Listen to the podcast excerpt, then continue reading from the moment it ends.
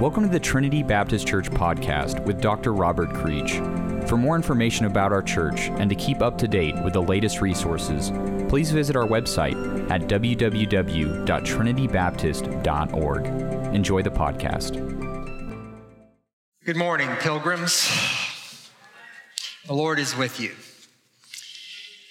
Do you ever struggle with insomnia? And you like wake up in the middle of the night and just can't get back to sleep? I've got a sermon to help you with that. That didn't come out exactly the way I intended.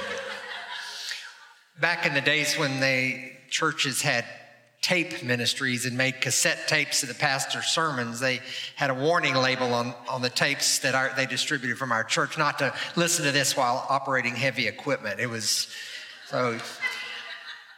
Sometimes we do. We toss and we turn at night because there's so much to be in control of, so much to worry over. There's the job and the kids and the house and the car and the vacation to plan and next week's sermon, and there's taxes and bank books and college expenses, and there are all the things to get done around the house, and then the test results you're waiting from the doctor, and then there's always your friends and family and all the things they're going through, and our brains can just get into this vicious cycle, and we just can't fall asleep. We've got so many things to be responsible for.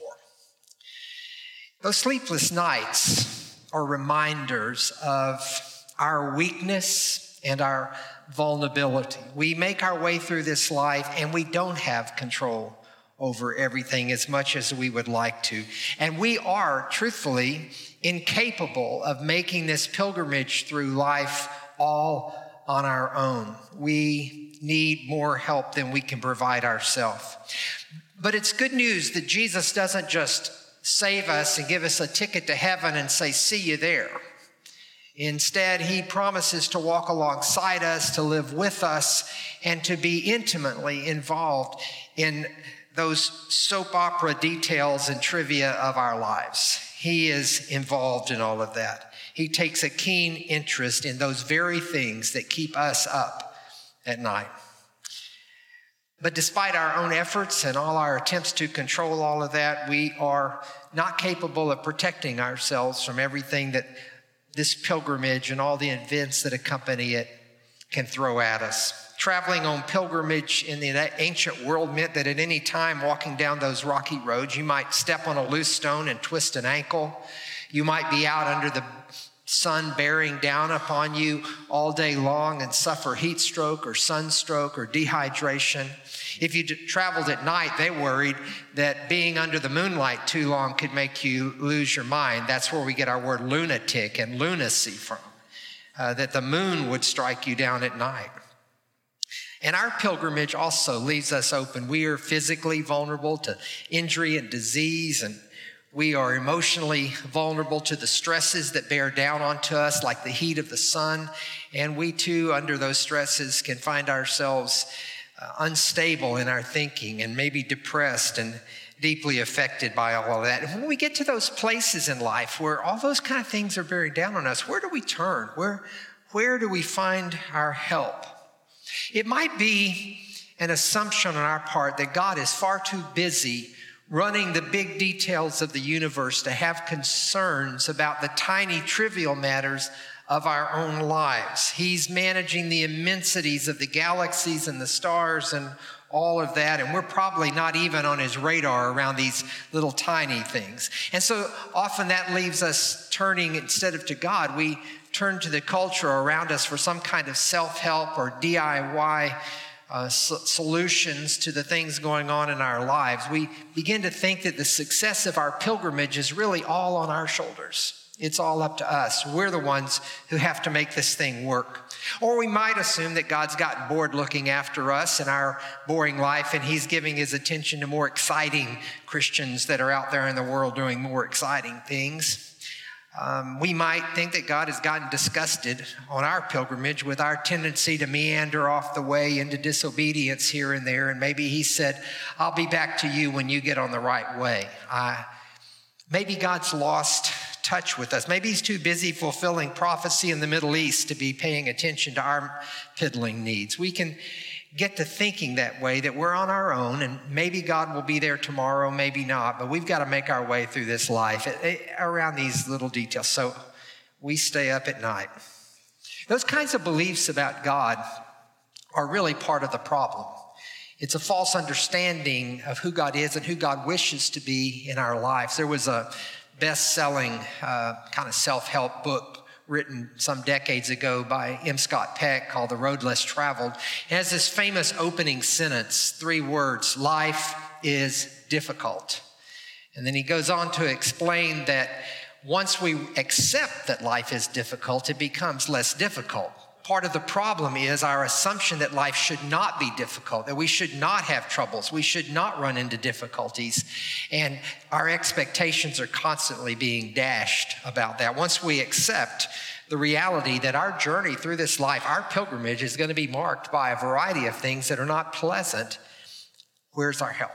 How do we get help with that? Maybe we're thinking about these struggles all the wrong way. Eugene Peterson, whom you might know from his paraphrase of Scripture as The Message. He also wrote a lot of books for pastors and a lot of Bible study books. But he tells a story about one day deciding he was going to change the blade on his lawnmower. And he didn't look at the instruction manual. He turned the thing upside down. He got the biggest wrench he could find, started pulling, trying to undo the nut that held the blade on, and he couldn't budge it. It seemed to be just frozen in place. So he got a big 4-foot piece of pipe and stuck on the end of that wrench to get a little more leverage, and he tried and couldn't get it to budge. And his neighbor was kind of noticing him from the yard next door, and he came over to the fence and said, I changed the blade on my lawnmower once, and it said in the manual that the nut that holds that on there is threaded in reverse. You need to be turning it the other way. And he did. Came right off. When you try to struggle the wrong way, you only make things worse. It's when we do things the right way. And our turning to the culture around us to help us with our insomnia is probably not the best way to get our way along in this pilgrimage. Our beliefs about God need to be turned right, especially when life is not turning out the way we expected it to be. Psalm 121, the choir just sang it beautifully for us. Psalm 121 is one of the songs those pilgrims sang as they made their way from various parts of the country up. You always went up to Jerusalem, no matter which direction you were traveling, north, south, east, west, because it was Mount Zion, and it was a spiritual ascent as well as a physical one. And they sang this song as they faced these dangers of physical injury and sunstroke and moonstroke, and this important question. In verse 1, I lift my eyes up to the hills. From where will my help come? That's a big question. You and I look to the hills and the mountains, and we maybe see them as symbols of strength and might and power and security, but the ancient Hebrews saw something else when they looked to the hills. When they looked to the hills, they were reminded that this is the place where the ancient gods of Canaan had been and continued to be worshipped. It's what is called in the Old Testament the high places. There were often people were commanded to take down or destroy the high places. It's the places where Baal and Asheroth and other pagan gods were worshipped up in the hills. And this is the question that's being raised here. I lift my eyes to the hills. Where does my help come from? Do I turn to Baal and Asheroth, to the gods of the culture? Do I go find protection on my pilgrimage by getting an amulet or a spell or a curse or something to protect me along the way? Is that where my help comes from? And verse 2 answers that, because that's the wrong way. Verse 2 says, my help comes from the Lord who made heaven and earth. The Lord who made heaven and earth, the creator, the one who manages this universe and created it. That's the one who is concerned about the details of my life. That's a hard thing to grasp. That the God who is big enough to manage this universe that we learn more and more about, and God keeps it and has kept it, is the same God who is interested in your life and mine. Psalm 147, not one of these ascent songs, but it has this beautiful description as God who is both the God of the galaxies and the God of our broken hearts. Psalm 147, verses 3 and 4 says, "He heals the brokenhearted and binds up their wounds. He determines the number of the stars and gives to all of them their names." I love the tension in that statement in the Psalms that he is this God who calls all the stars out and knows every one of their names, and he tends to binding up the wounds of our broken hearts. He is both and that. Now, if we're going to make our way successfully on the pilgrimage that is this life of following after Christ, like those ancient pilgrims, it would be really helpful if we had a song to keep the right things, the truth in mind. We need a song for this journey that reminds us of God's providential care in all of creation. We need a song that reminds us that God's providential care for us is absolutely unwavering. I have a friend named Keith Putt. He's a professor of philosophy at Samford University, and we used to be on the same faculty, and we had an office that we shared together, and I learned a lot from Keith. I was interim pastor at a church in Sugar Land, and one Sunday couldn't be there to preach, and I asked Keith to fill in for me. And when I went back the next Sunday, they said, "He scared us to death." And I said, "What did he do?" Well, Keith's fairly creative, and he got up to preach, and his text that was given was John 3:16, and he started to preach, and he just got going just a few minutes, and then he stopped, and he said, "Did you know that there's exactly 130, he had counted these beforehand, 132 lights in this room, and they're arranged," and he talked about the lights for a while, and people were going, "This is kind of strange," and then he kind of never mind, and got back to the text, to John 3:16, and talked for a little bit, and then he paused a little longer this time. He said, "You know, when I was out in the parking lot coming in today, I met a man that reminded me of my Uncle Johnny back in Mississippi." And he told something about his Uncle Johnny and kind of wandered off, and people were wondering about him. And he got back to the text, and he was talking about John 3:16. In a little while, he paused for a third time, a real long time, till people were getting uncomfortable.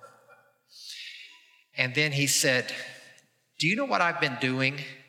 And there was a sigh of relief, because at least he knew what he had been doing. He said, "I've been preaching the way you listen."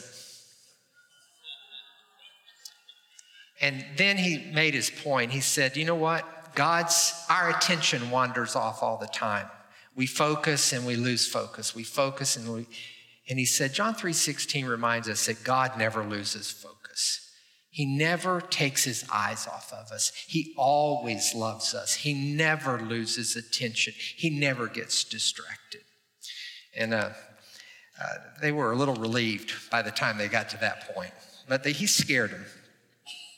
The Psalm says, "God will not let your foot be moved. He who keeps you will not slumber. He who keeps Israel will neither slumber nor sleep." We're encouraged to be able to surrender our insomnia, because God has an incurable case. He never sleeps a wink. His eye, his attention is always on us. He never loses focus. Even the Hebrew structure of time is built around this understanding of God's constant watch over us, even through the night. You know how in Genesis, as the creation story is told, it sounds backwards, doesn't it? "And there was evening, and there was morning the first day." We would say there was morning, there was evening the first day. But in the Hebrews, the day started at sunset, not at sunrise. The day started at sunset. And when the day started, that was time for human activity to come to an end. Eat your last meal, put things in order, and go to bed and rest through the night. And the next morning when you got up, the day was half over, and you've done nothing. You've been unconscious for half a day, and God has been at work through the night, protecting, preparing, working. And that perspective carried over beyond just day and night. It was the understanding that no matter where you went, God got there first. And it is a better understanding than the one our culture has.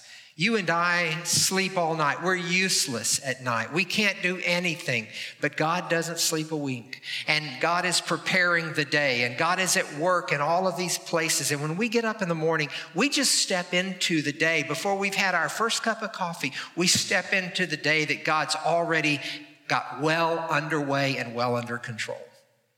And every conversation we enter into, God got there first. Every meeting we go to, God was in the room first. Every worship service we gather for, God got here first. He is always, the theologians called it prevenient. He comes before us. He goes before us. And we can take great comfort in that God is already at work. He never sleeps. Pagan gods, on the other hand, were thought to have a problem with that. They slept.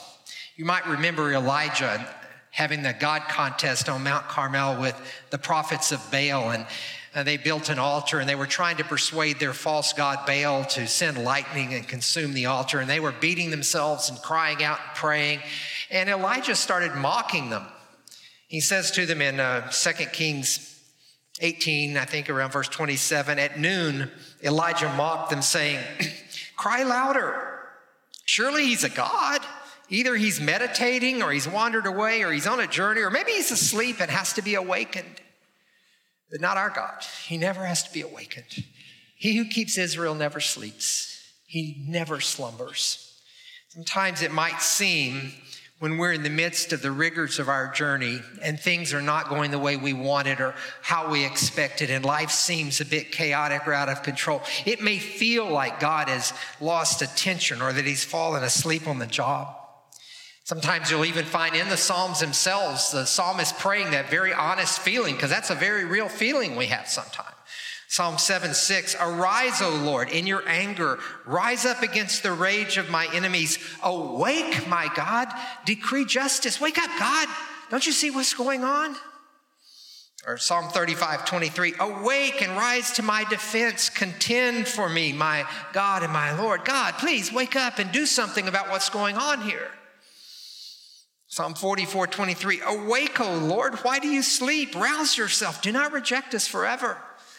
That's a secret of the Psalms. The Psalms help us pray every feeling we ever have. Feelings of anger and hatred and abandonment, we pray those things.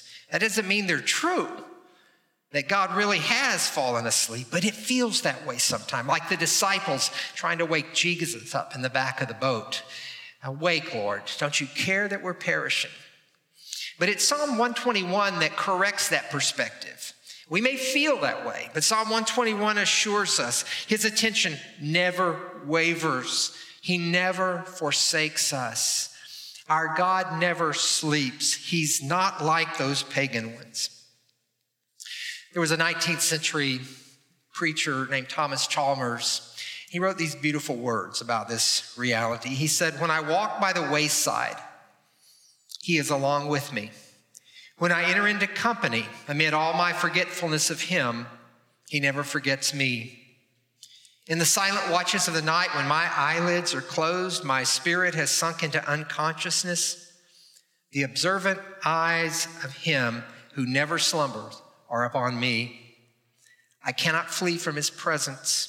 Go where I will, he leads me and watches me and cares for me. The same being who is now at work in the remotest domains of nature and of providence is also at my hand to make more full every moment of my being and to uphold me in the exercise of all my feelings." Chalmers had a grasp on this truth, that our God, no matter how we feel, no matter what circumstances may appear to be, our God never loses attention. He never wavers. His loving care is upon us. And we need a song sometime to remind us of that. Psalm 121 does it. So go on to sleep tonight. All your worrying's not going to make a bit of difference in the world. And there's one who will stay awake and watch so you can sleep. It's a good thing to know. And regardless of how circumstances appear around us while we're making this pilgrimage, we need a song to remind us that God's providential care is all-inclusive. It touches all parts of our lives, all parts of our lives. There's no sacred and secular part of your life. It's all one life. It's all sacred. There's no spiritual and physical part of your life. It is all life lived in the presence of God, who is Spirit. His care for us includes everything that goes on in our life. He cares about our thoughts and our actions, our bodies and our minds. He cares about our relationships with our family, our friends, total strangers, even our enemies.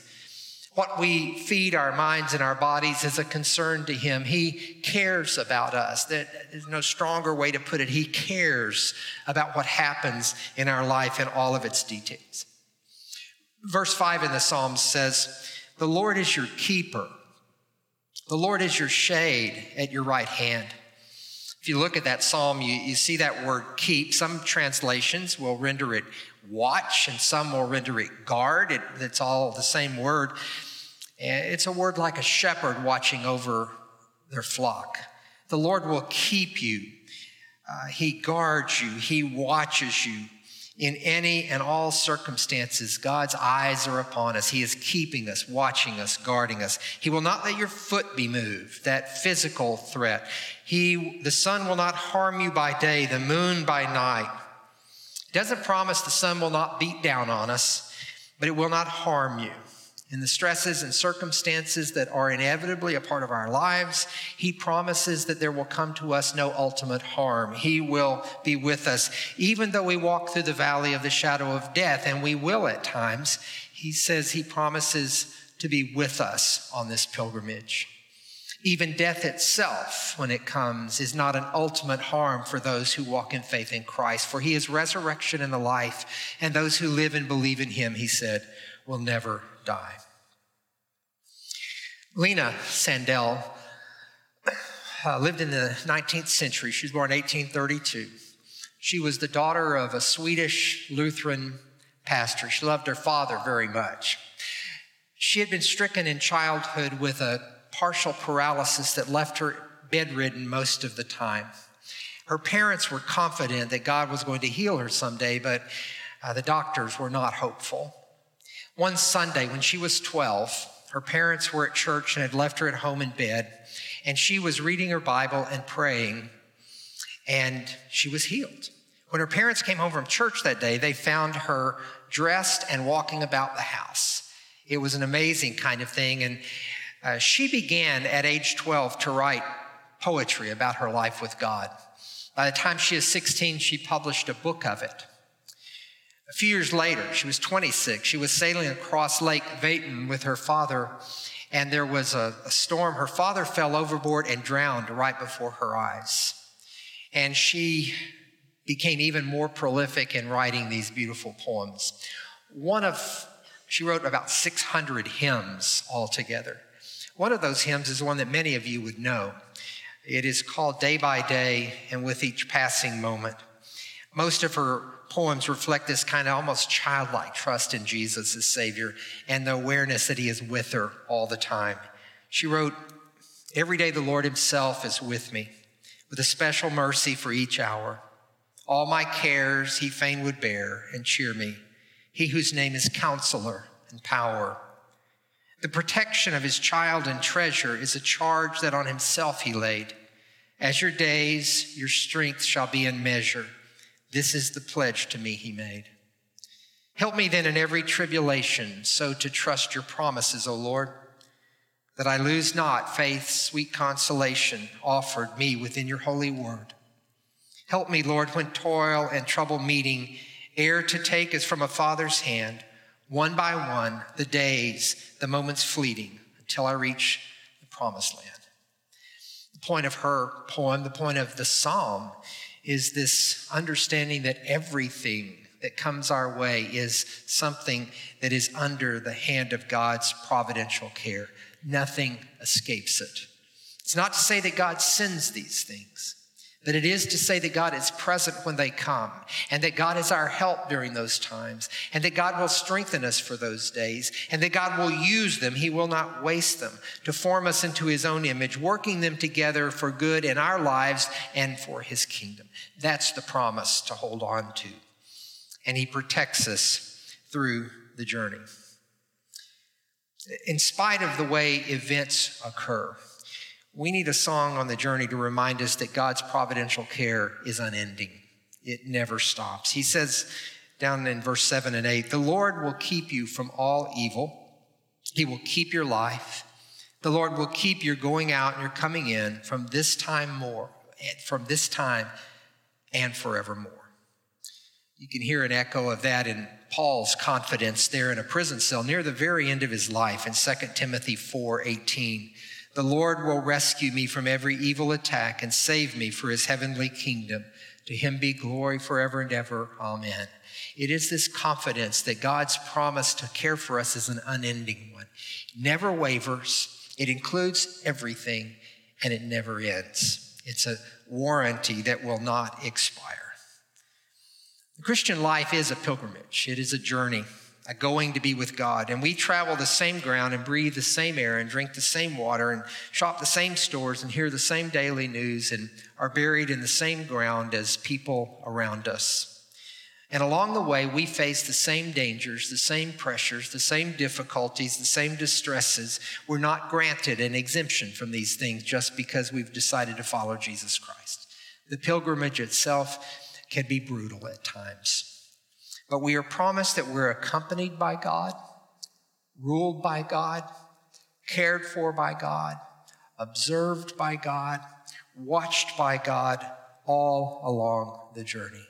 He delivers us from evil. We pray that in the Lord's Prayer. He keeps our lives. He watches over us with this unwavering, all-inclusive, never-ending grace.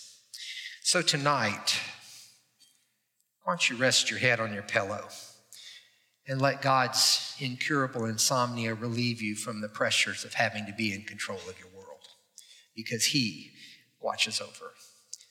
Let's pray.